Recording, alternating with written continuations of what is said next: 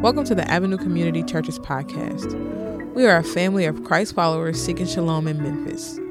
We pray that you are encouraged by today's message, and as you listen, may the word of God shape you to be more like Him. You may be seated in the house of the Lord. We have been um, on a journey through our core values, and, and now we are we've arrived at the core value to worship. And before we before we kind of lean into that core value, let's, um, let's just recite our core values together. Sarah Matt's going to put them on the screen.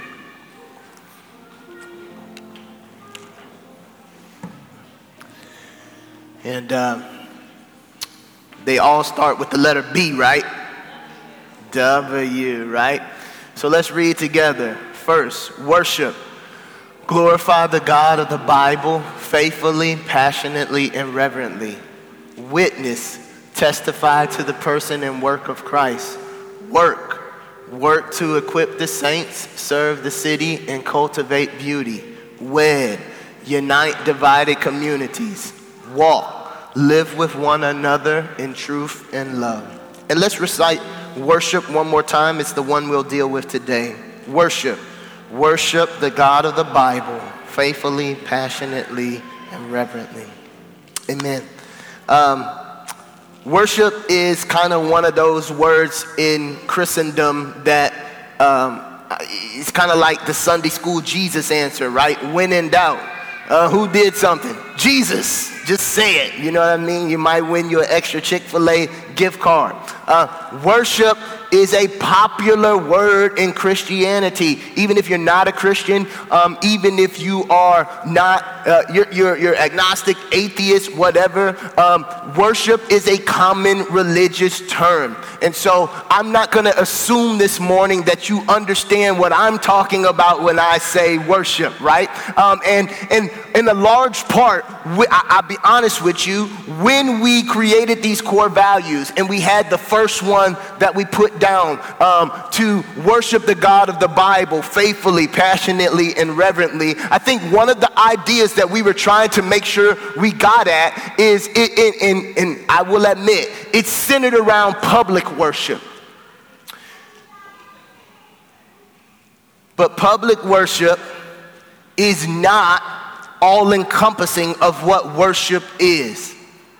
And maybe I made a mistake and I presume that you kind of understood that just because we're talking about public worship, uh, that that is not limited, your worship is not limited to what you do on Sunday mornings 52 times a year with the rest of us. That worship is to encompass your whole life. And so when we say we want you to do it passionately, faithfully, and reverently, that doesn't just mean when you come here that hopefully on Monday you're worshiping passionately, that hopefully on Tuesday you're worshiping reverently, hopefully on Friday you've been faithful to worship even after a long day of work, even after you've been exhausted. Hopefully you're still presenting your body as a living sacrifice. But I made that assumption and I want to make sure I clarify and make sure we get it straight today. I want to first start just by talking about what worship is not. Worship, first of all, is not, I know we are in the age of personality tests, and I know we're in the age of, of, of, of, you know, like I said, talked about religiosity, but worship is not a personality attribute. Worship is not a spiritual gift. There are not those of us in this room who are more genetically predisposed to be better worshipers than the other. Oh, that's just his gift. You want to know how to offend me and to strike me deeply? Then tell me when you see me in worship, oh, Pastor Tim, he's just like that. You want to hurt me deeply? I, I know that you're trying to honor me. I know that you're trying to esteem me in some ways, but you're hurting my feelings because you're kind of othering me. Because worship is not a part of my personality, it's just my right response. And some of us aren't better at it than others. We're not more predisposed to be better at it than others. It's supposed to be our universal response to our amazing God. Just because you're singing, it doesn't mean you're worshiping. You sing a lot of stuff. Don't mean you're worshiping. Just because you're meditating and you're quiet doesn't mean you're worshiping. Just because you come and attend a worship service, it doesn't necessarily mean that you are worshiping God. So, what is worship, PT? Your all encompassing 24 7 worship is a response to truth. It's a confession of God's character and it's an acknowledgement of His worth. That is what worship is. It is your response to the truth of who he is. It's a confession of his character and it's an acknowledgement of his worth. And we do that whenever, we do it wherever, whatever season, whatever time of day, we worship. Here's my worship, all of my. Okay, me and Carl be on the same Sirius XM radio station. Come on, man. You know, one of the funniest things last night, we were at Emmerich and um, Gracie's wedding. Uh, and the Av folks, they, it was the highlight of my night. I, I can't remember what jam they was playing, and, um, you know, we, we were sitting there, we were kind of waiting on the food. But then Mike just started, Mike was just way ahead of the game. He started playing all the great dance hits before we got the food. And so I'm sitting at the table, you're supposed to be mingling, but they started playing the doom, doom, doom. And I'm like, oh, shoot. Huh. Good, good. Uh, so I'm like, whoa, I better slow myself down. We ain't even got the food yet. You know what I'm saying? And so I was like, so we were signaling from the table, like, Mike, change the song because don't get me too wound up. Well, then he just, he ran it back. And then I think he was playing some Beyonce. What he play? What? Love on top. And I was like, usually, first of all, maybe it was just, you know, Connecticut, you know, psychokinesis, because I was like, oh, that's my baby's jam. And if she jamming, I'm jamming, and I just was like, up, boom, boom, boom, boom, boom, boom, boom, boom. We ain't even got no food yet. And then the whole Av table got up and we just rocked out of that thing. I was like, yeah. But it was so funny. Me, Ak was dancing, and this sweet little family, they came together. As a matter of fact, it was Big Catlin and his kids uh, who came and preached Isaiah 6 to us. And uh, it was so cute. They had their whole family of five out there, and they were dancing. And uh, it was some good moves, and it was some strange moves, but they was all out there dancing. but you could just see the joy, and you could see how comfortable they were. And then Ak was like, bruh, they have dance parties at their house. That's why they just comfortable doing this. Because they have dance parties that you know they got scheduled dance time at their house. Because what they do, what they doing in public, they've been doing in private. I'm preaching. I'm preaching. I'm preaching. You know, usually, you know, when me and Gina, now we the old heads and we see the young guns around and we see these young couples and we see them playing with each other's pinkies and stuff like that. And, and you know, we see the arm on the shoulder. And you know, the old folks would say, girl, you know, if they comfortable enough to do it in public, they probably doing more in private. Okay, I'm just telling you, young guns, we know what you got going on out there. We praying for purity. Amen. Amen, somebody. It's hard out there on the streets, ain't it? Amen. You can laugh, but you know I'm right. I want to tell you, worship is the exact opposite. I believe what we see you do in public, you're probably doing a little less in private. Jesus even talks about it in Luke. If you're sh- ashamed of me before men, Come on, man. Don't tell me you turn it up more in private. We gather here together. Everybody pretty much loves Jesus. If you can't confess him here, don't tell me you more turned up in private. I don't buy it. So don't tell me that, oh, you know what? You know, you know, some people that, oh, PT, I'm just not expressive here.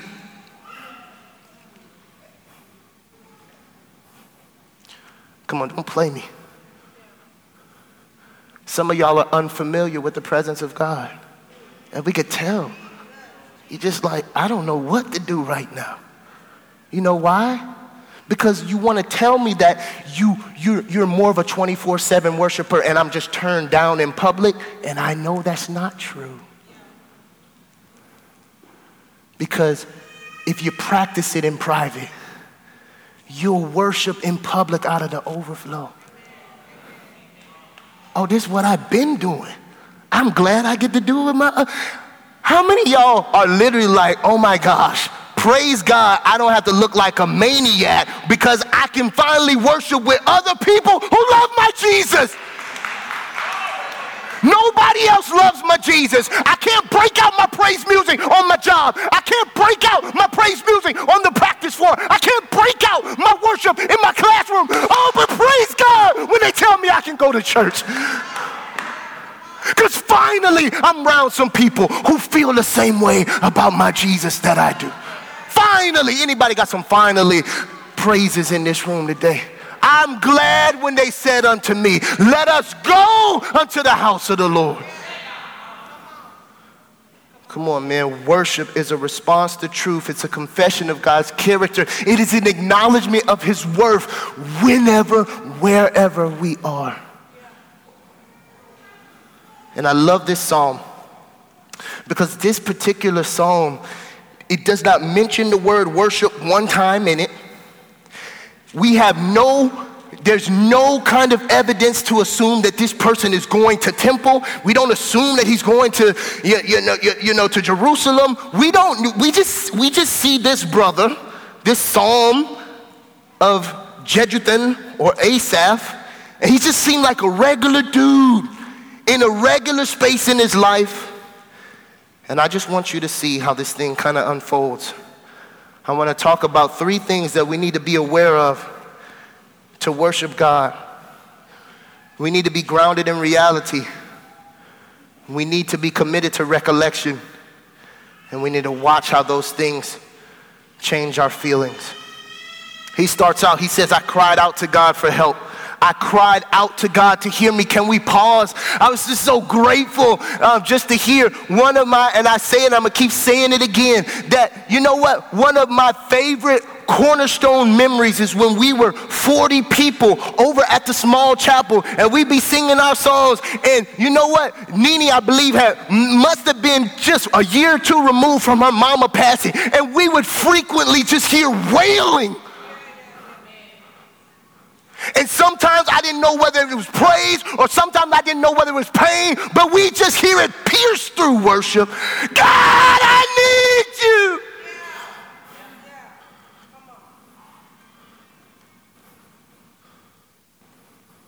I don't care where you were raised. I don't care what part of town. I don't care how much your mom and them had. I don't care what race you are white babies, black babies, Latino babies. If you've ever had the privilege of being a parent, you know that our children are better educators of what it looks like to worship than we are because they don't care, do they? When they have needs, what do they do? And can I just tell you, if you stop crying out to God, that's not because you're more mature. And I don't know what has discipled you out of crying out to the God who can help you, but you better get it discipled back in. It is the most natural instinct that we have. When you need something, somebody needs to cry out to God. I preached at Emmington wedding yesterday. We're so good at pretending. You don't have to pretend. When we come to worship, you can cry out, I need you. You don't have to wait to set up a counseling session. You don't have to wait to talk to your deacon. If you need God now, you cry out and say, I need you, God. His brother said, I cried out to God for help. I cried out for God to hear me. When I was in distress, I sought the Lord and I stretched out untiring hands and I would not be comforted. I'm getting ready to do um, a, a, sermon out of Genesis 37. Israel, when, when uh, uh, his kids sold Joseph into slavery, when Reuben them came back to tell Israel that, hey, Joseph's no longer with us, the scripture said, and Jacob, Israel, would not be comforted.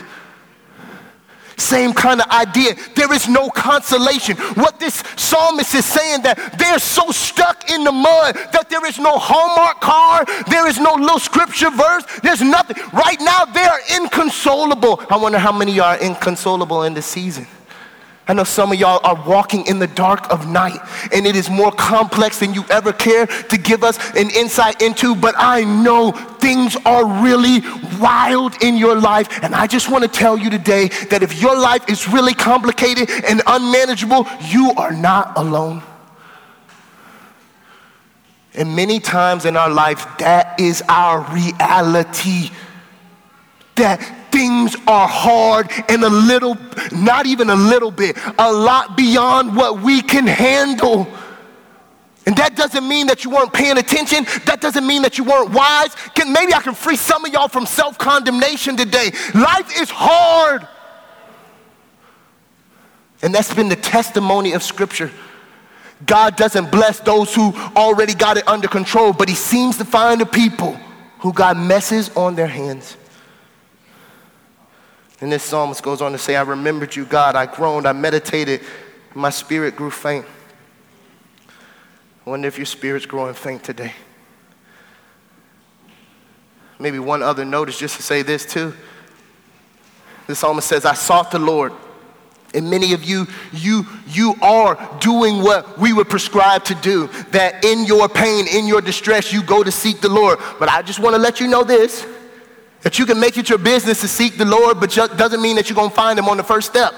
Okay? It's all right. I, I, I, was just trying to put myself in the picture. This dude is doing all the right things, isn't he? He's crying out to God. He's seeking the Lord. He's stretching out his hands untiringly. He's meditating, right? But his spirit is still growing faint. I wonder if y'all have been in that position. Lord, I'm in my word. Lord, I'm worshiping. I'm doing it. I'm trying to seek you, but my spirit is still growing faint. What does that mean, PT? It just means this that God ain't no rabbit trick he ain't no magic, shiny little genie in the lamp. Just because you start to seek him doesn't mean that you're going to find him in the first five minutes. And just because you don't find him, just because you don't feel the comfort in the first minute or the first time you pray, doesn't mean he doesn't hear you. And it doesn't mean he's not coming. Because I got all of redemptive history to testify that he may not come when you want him. But my God ain't never late, is he? He goes on to say, You kept my eyes from closing, even in the midst of discomfort. Who keeps his eyes from closing? The Lord still, how many y'all know God still provides sufficient grace even while he's not changing your circumstance? He kept my eyes from closing. I was too troubled to speak. I thought about the former days, the years of long ago, and I remembered my songs in the night. My heart meditated and my spirit asked. So this psalm now moves from the reality of the situation that things are just hard and complex and there's no comfort. And the guy starts processing and trying to think through some things. And he then begin to ask himself these questions, verses 7, 8, and 9. Sarah Mack, will you put those back on the screen? I want to make sure we all see those together. And I want to see if maybe these are questions that you found yourself asking too. First question will the Lord spurn forever and never again be favorable? Has his steadfast love forever ceased? Are his promises at an end for all time? Has God forgotten to be gracious? Has he in anger shut up his compassion?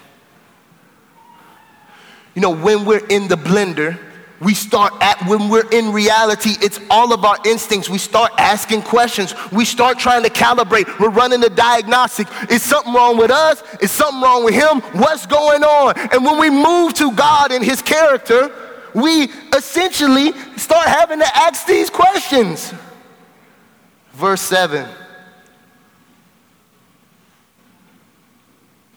if you all know the answer i just want you to shout it out for us. I think your brothers and some, some of your brothers and sisters in here need to know what the answer is. They don't know what the answer is, but maybe you can help them.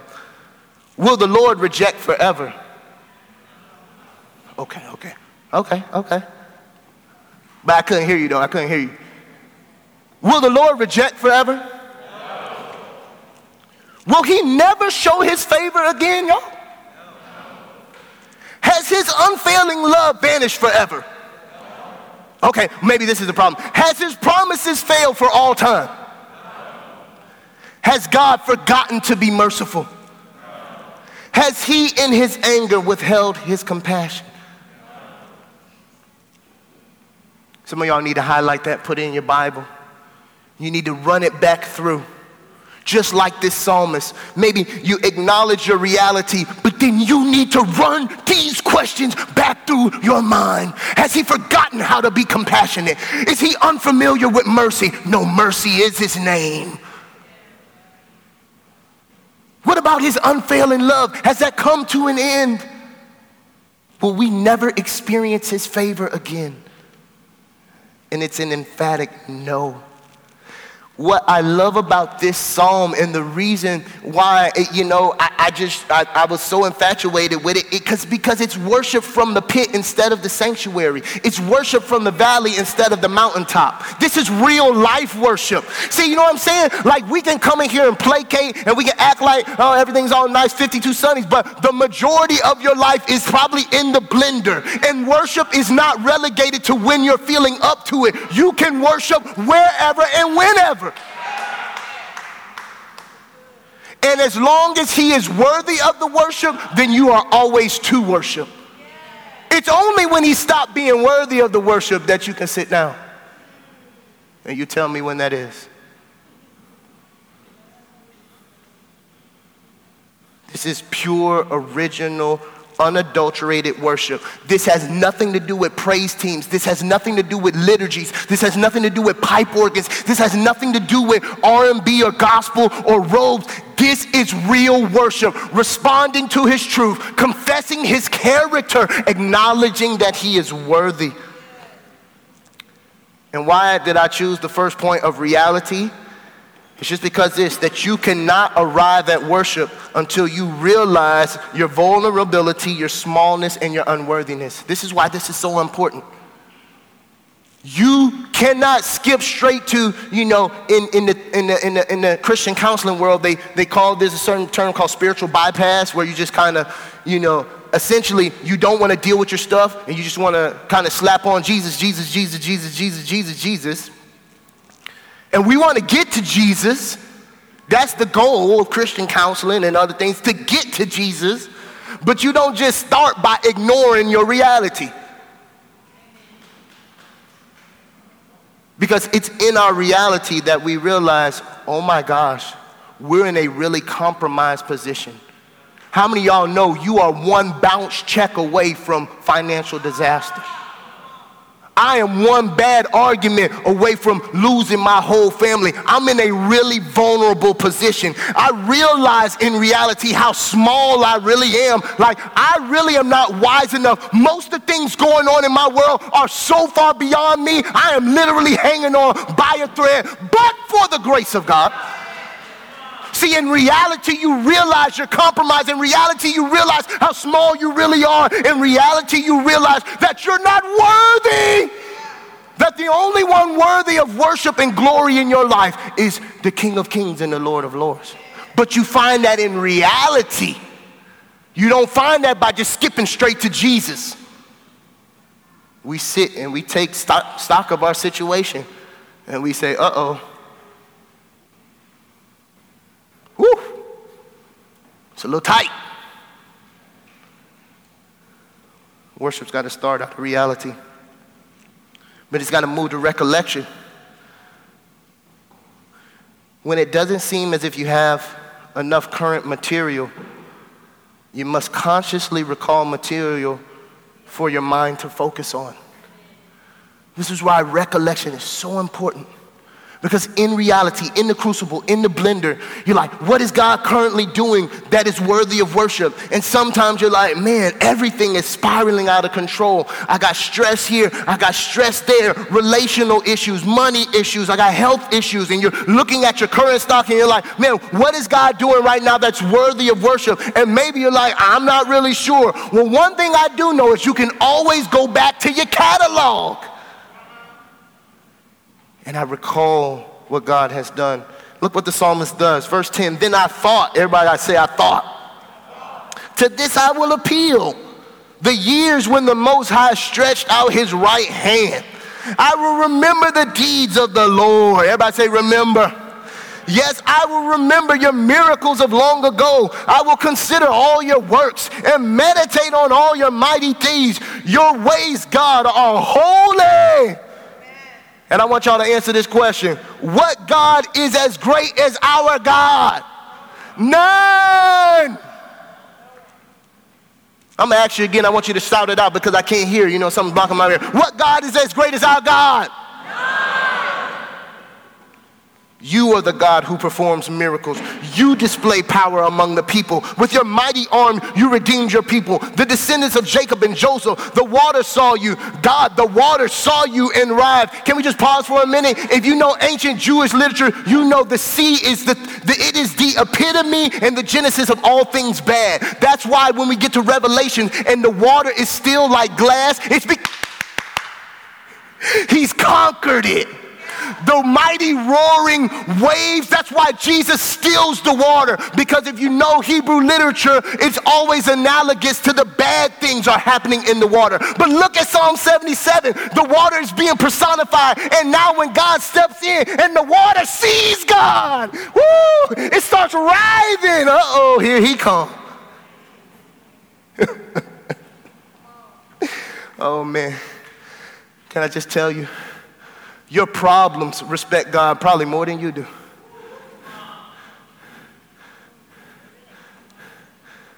Even the demons was like, yo, it ain't time yet, bro. Chill out. I'm thinking about bad memories in my mind of school day fights. And you know, sometimes somebody got the best of them, and you know, the person's like, all right, bro, it's over with. Yeah. Jesus said, it ain't over with yet.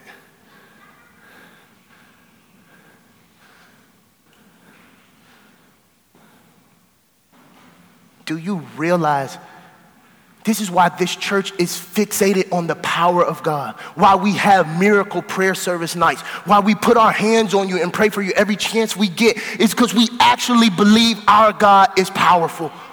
And I'll be honest with you, if your God ain't powerful, you probably need to stop serving him. That's a bad transaction. Why you gonna serve somebody who can't do nothing for you? Why? Why? Don't make sense. My God got a long track record of defeating things that thought they could defeat him. The waters saw you. God, the waters saw you and writhed. The very depths were convulsed. The clouds poured down water. The heaven resounded with thunder. Your arrows flashed back and forth. Your thunder was heard in the whirlwind. Your lightning light up, lit up the world. The earth trembled and quaked. Your path led through the sea, your way through the mighty waters, though your footprints were not seen. I love that.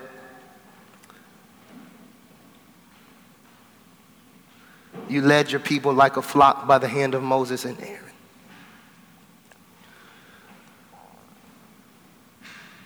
We have to understand our reality to realize how vulnerable we are, how small we are, how unworthy we are. And then when we don't have enough material to praise God, we have to consciously go to the catalog and we got to get our eyes fixated on the things that He has done. And when we fixate our attention on what our God has done and what He is capable of, it will reshape our emotions and our feelings. Subtly, what you probably didn't realize, some of y'all who are better English students than me, is that this psalm has suddenly moved you from despair to hope, hasn't it? It just kind of took you on a little journey. It started out with untiring hands and being inconsolable to all of a sudden, none of us in this room, Cara couldn't even get through the public reading of scripture without praising God. Oh, he's worthy. He's mighty. He's strong. He does not fail. And what does that do? This is why you need to keep a constant dose of the Psalms and the Psalter in your life. It's because it is so rich with poetry. Sometimes mere prose cannot it cannot do sometimes what ignites the imagination so that you can wrap your mind around how good God is. When I was reading the latter part of Psalm 77, all I could think about was some Marvel movie. I was like, man, you know what? It's probably like this guy, boom, boom, boom, bang, boom. You know, all these people who can take whole literal buildings and sit them over here, and all these people who can grab people with their pinky toe and just, let, I'm like, man, it's just some superhuman, supernatural kind of being. The reason why you have poetry here is because you need to get your imagination ignited because your mere facts cannot wrap its mind around how great your God is. You can't comprehend it. The best thing we can do is imagine it. How do people walk across that billion gallon sea and we not even see your footprints? I don't know. But as you allow yourself to sit in the emotion of the moment, it begins to change your feelings. Which, here now, is really my last point. Is that worship is more for, for us than anything else. God does not need you to confess He's great for Him to be great.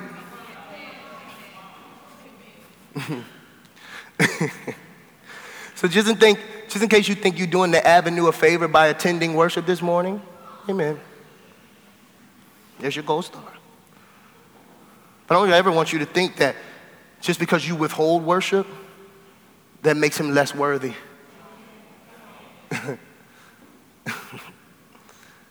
he worthy whether or not you want to say it or not. But what happens when you acknowledge that he's worthy? When you force yourself to start thinking about how he leads you like a flock, it somehow engages your emotions and it starts to settle you if your imagination can wrap its mind around the goodness and the faithfulness and the security that you have in the Lord Jesus, now it's started to settle you and you truly have moved from being inconsolable to I'm all right. Some of y'all, you know it's happened to you before. You walked into worship with all kind of baggage. And you know what? All we did was sing faithfully and preach faithfully. And when you walk out of here, you're like, did your circumstance change? No, I still, the, I still got the bills to pay. But you walk out of you're like, but it's gonna be all right. It's gonna be all right. I'm okay. Why are you okay? I don't know. I just, God is good. God is good. My God is still on the throne. My, my plea is as we continue to be better worshipers. That we would try to turn to God first. We would try to go to Him most often. And we would try to go to Him most confidently.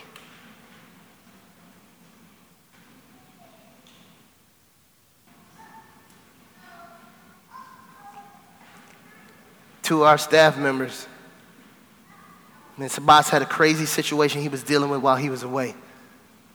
He was telling us in devotion that he was in the middle of really getting probably one of the most scariest bits of news that he could have received given his situation in a really long time.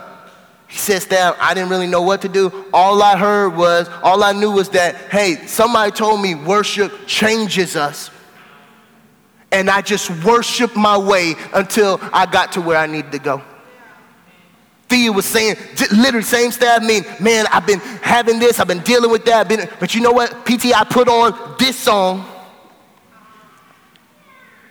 I get a little nervous sometimes when I hear y'all and you're like, hey man, you know what? I'm experiencing tough stuff. Well, let me go have conversations. I think I was telling a young couple this. It's like, man, if the first thing you do when you're experiencing difficulty is to go somewhere and try to talk it out, then I, you, you got to be careful because maybe what you, you may have more confidence in your ability to figure things out than the God you serve. If I could just have enough conversations that I can get my intellect around something, I can master it. How many times, yo, how many times you got to go and try to figure things out and fall flat before you start with worship?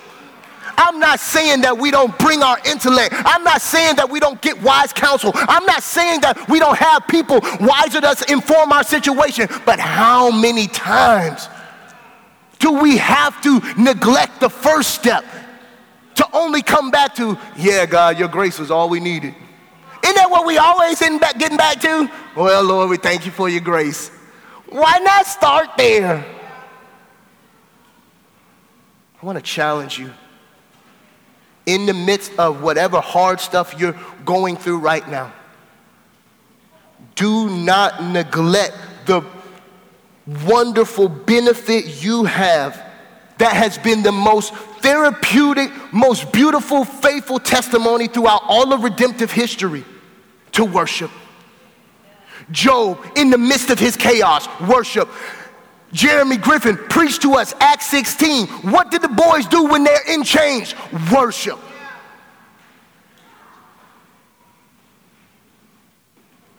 Wherever you are, whenever you are in your life, would you respond to truth? Would you confess his character?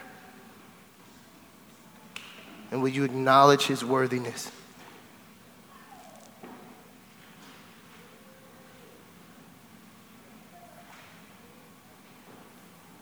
You could do that through singing. You could do that through whatever. Any obedient, Christ exalting action is worship.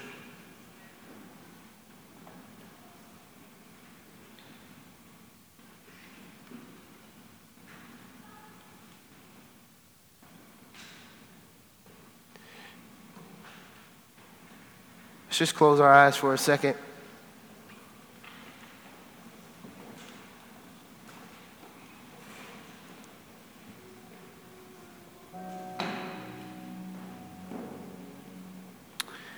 I'm going to um, pull one of my PT audibles, so make sure everybody just listen carefully.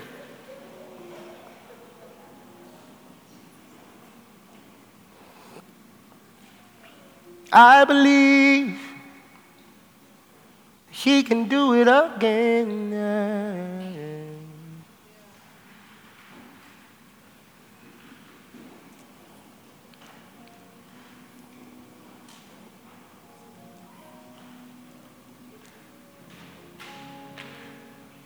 Y'all should have heard yourself. I think that's also the testimony that I've heard from people who've come to visit. Y'all are a real singing church. And they're not talking about the band, they, they're like, congregationally, we sing. And it's so beautiful to hear these voices confessing what they know to be true about God.